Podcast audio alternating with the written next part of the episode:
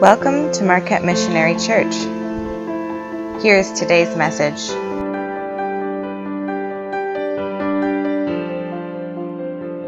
Well, I've got a, a short hour 15, hour 20 message for you guys this morning.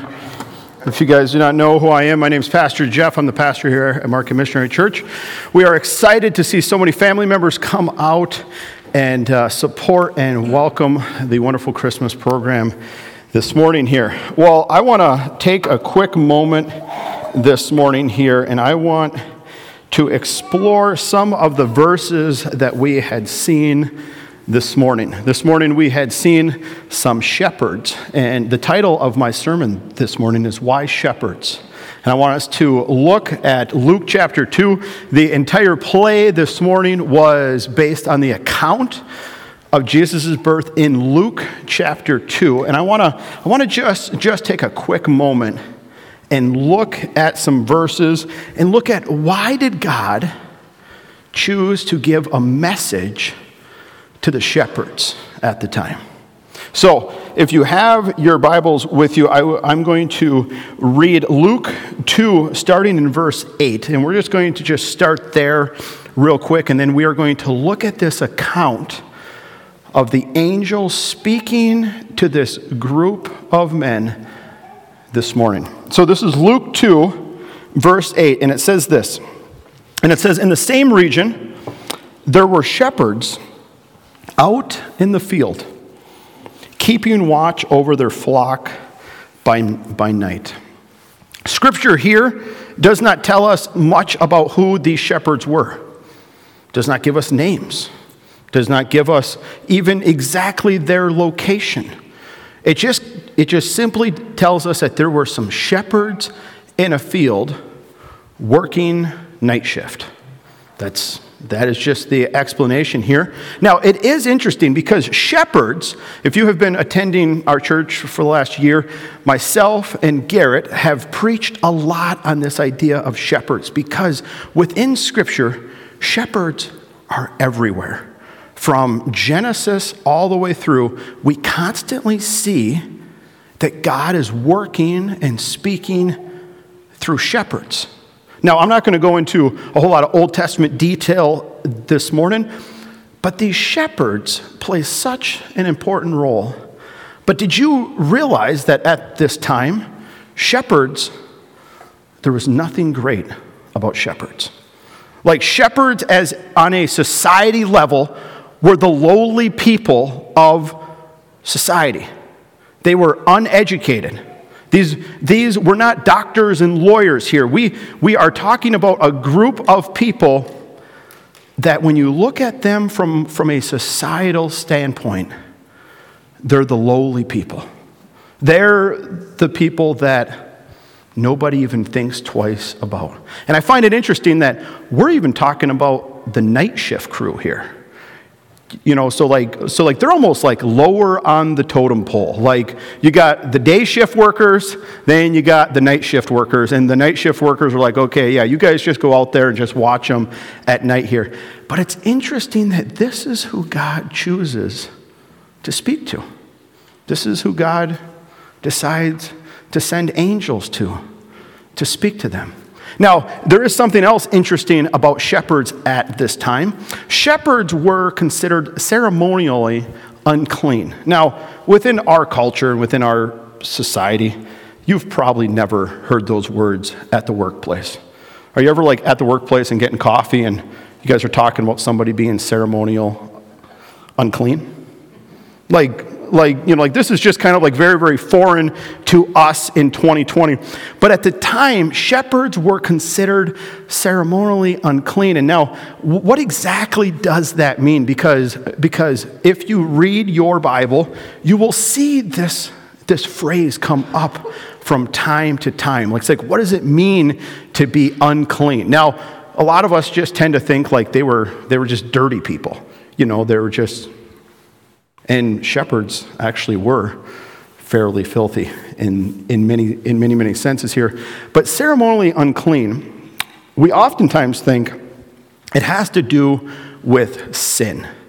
That if somebody is, is unclean before God that they have sinned before God, that they have done something wrong. Now, that can be the case, you know, if, if you have, have sinned and fallen short, you can become ceremonially unclean, but that's not always the case. It's not always, if someone is ceremonially unclean, it doesn't always mean that they somehow sinned before God. There's a couple of, uh, couple of interesting things that would make somebody unclean.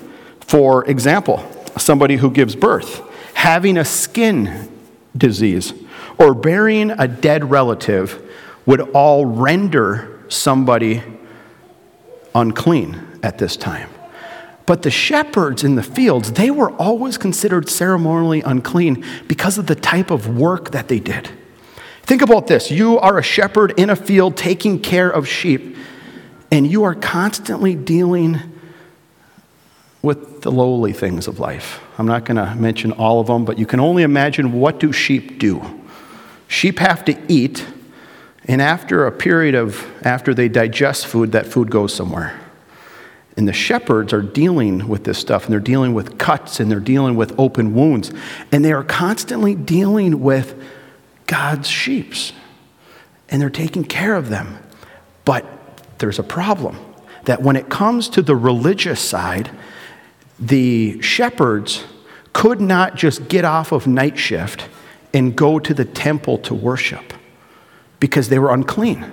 They would have to, at this time, there would, there would have to be sacrifices and things made and, and, and a time period in between. So here are these shepherds in a field the lowly people, the people that are unclean to the world around them. They knew that they were unclean, and the religious people at the time also knew it. That these people, you just basically stay out there and hang out with the sheep because they were not welcome within any religious activity, especially right after they got off of work. But this is who God chooses to speak to. And I find this so interesting that God would choose these shepherds in a field to bring a message to. Why would God choose these people? And let's, let's just look real quickly at the account of what takes place here in Luke. So it is shepherds in a field. Now, one quick, quick side note here. Some, some people believe that the sheep, these shepherds were watching over, could have been sheep that were going to be used at the temple for sacrifice. So, back in these days, they would do a lot of animal sacrifices. That was part of the Jewish culture and custom. And some believe that these shepherds could have been watching over the very sheep that were going to be getting sacrificed at the temple. But look at this account real quick here.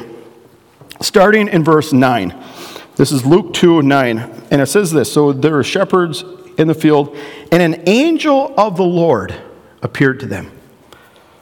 And the glory of the Lord shone around them, and they were filled with great fear.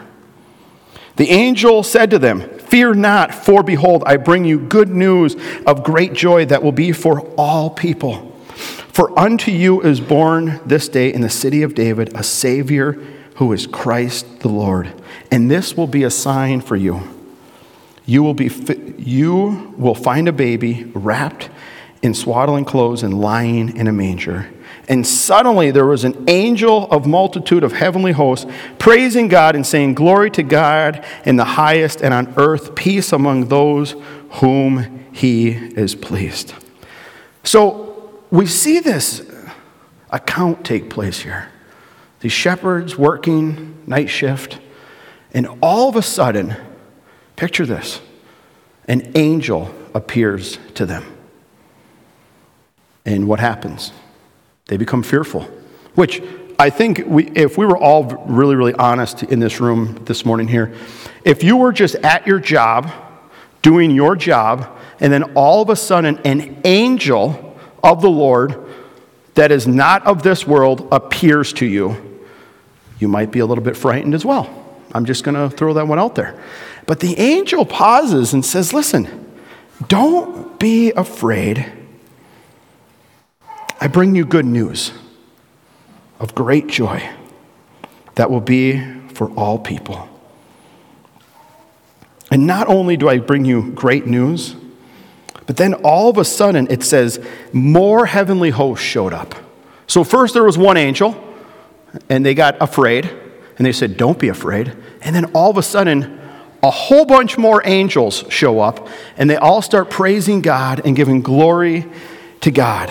Now, I, I wanted us to look at this story this morning because I think we can see who God is in the midst of this story. That God chose to come and to speak to this group of people, to the lowly group of people, to the people that were kind of cut off from the religious world, the people that were not highly educated, they were not highly even skilled people. But this is who God decided to come and say, listen, I got a message of peace and joy to bring to you. And as I think about what this account means and how, how does this even apply to us today, we see the very heartbeat of who God is. That God goes to the average person and desires for them to know the good news of what was taking place. And at that time, it was, and today, that's why we are, are in this Christmas season to bring the good news of his son Jesus Christ. To say, listen, I'm sending you a son, and he's going to bring you great joy. And this great joy is going to be for all people. And I think God chose to bring this message through the lowly people to teach us always that this is who God is that it doesn't matter your status or your, or your abilities, that God operates outside of how our world operates. You know, our world values certain things status and money and education, and God says, that's not what I value. I value people. I value, I value the, the, the average person. I value the lowly people of your society. And God chose to use them, to speak directly to them, to bring this message to us today. That this is the very heartbeat of who God is. And I just, I just want to encourage all of us today and this morning. You might be here because you are simply here to, to watch grandchildren or watch friends and family, but I'm here to tell you that this message that they shared and what God's word shares is not a message of fairy tales or just made up, made up stories. This is a real story that, that God sent his one and only Son into this world. For you. For me. That this message of Jesus Christ coming to this earth is God sending his Son for us. And this message, as what, as what was said to the shepherds, this message is for all people. All people. The lowly people, doesn't matter your background or where your social status is, this message is for all people that Jesus Christ came for you and for me. And he came with one purpose and one purpose only to welcome you back into his kingdom. See, scripture teaches is that men and women who don't know Jesus are far off from God that they're separated from who God is. But God loves us so much that He sent His Son to reunite us to God the Father. And that is ultimately the Christmas story. Is that Emmanuel, God with us, is that God came so that we could be with Him. And I want to just challenge you and myself this morning that in this Christmas season, I want us as a church family, and even those who are, are just simply visiting this morning, to know and to realize that this is who God is. That God cares so much about His creation that He came for you. No matter what you've done, no matter how sinful you might feel or think that you are not worthy, God came for you because he loves us. And his love is not like our love. His love, his love is so much greater and, and so much bigger that we oftentimes can't even comprehend it. But this is the story of Christmas that God came for you. And I love it that God used shepherds to reveal this story to us the lowly people, the average person. And I just want to encourage you this morning and in this Christmas season that this is what Christmas is really all about. That God came for you, for me. Not only did he come, but he did even something even better because it was amazing that Christ came. But the birth is just the beginning of God's story, which is still an amazing story.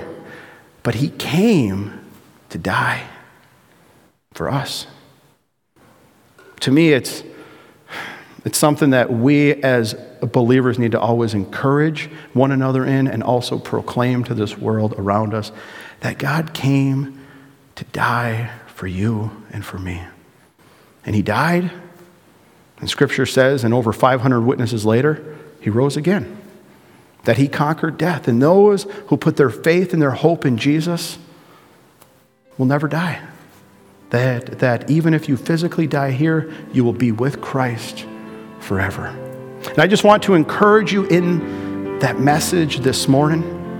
Our kids did a wonderful job telling the Christmas story. But church, this is this is who God is. He's a God that comes to his people. And may we celebrate and worship him this Christmas season.